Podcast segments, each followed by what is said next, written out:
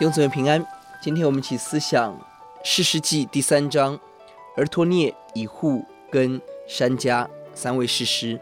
成绩二章二十一到二十三节，神留下几族外族人，都是武力强大的外族人。我要试验以色列人是否真心跟随神、侍奉神。这是一到四节。接下来五到七节，我们看到以色列人的恶行。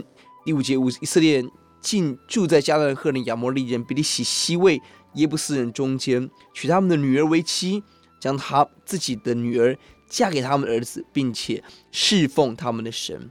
这里看到堕落三部曲，第一是住，以色列人选择跟这些不敬虔、有影响力的人同住，就不奇怪。接下来一连串的堕落。第二个是娶，在婚姻上的放纵情欲，随己所要的娶妻，枕边细语，极大杀伤力。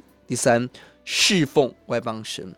最后人就是忘记神，而侍奉外邦的偶像。堕落不是一天的，而是在每一个选择上效法外邦，最终就一定跟着外邦而行。求主怜悯我们。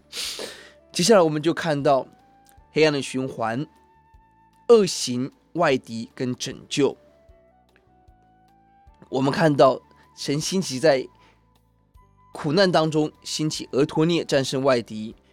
四十年的平安，战胜古萨利赞田八年的统治，而接下来下一个以户，我们看到十八年一基伦的统治，以户暗杀之后太平了八十年，但从这个比例八比四十，十八比八十，可以看到堕落被压制的年份越来越大，那个比例 平安的比例越来越小，这是很可悲的。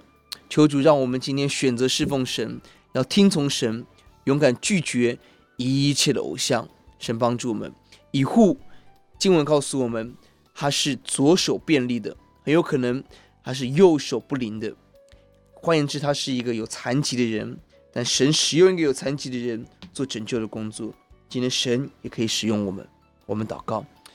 耶稣，愿你怜悯世人。欧主要看到整个世时代的黑暗，我们就格外的战兢。主，让我们不与外邦黑暗的人同住，不与他们同婚，更不侍奉他们的神。也帮助我们不小看自己，不管在怎么样的情况，我们想你可以使用我们，做成拯救的工作。听我们的祷告，奉耶稣的名，阿门。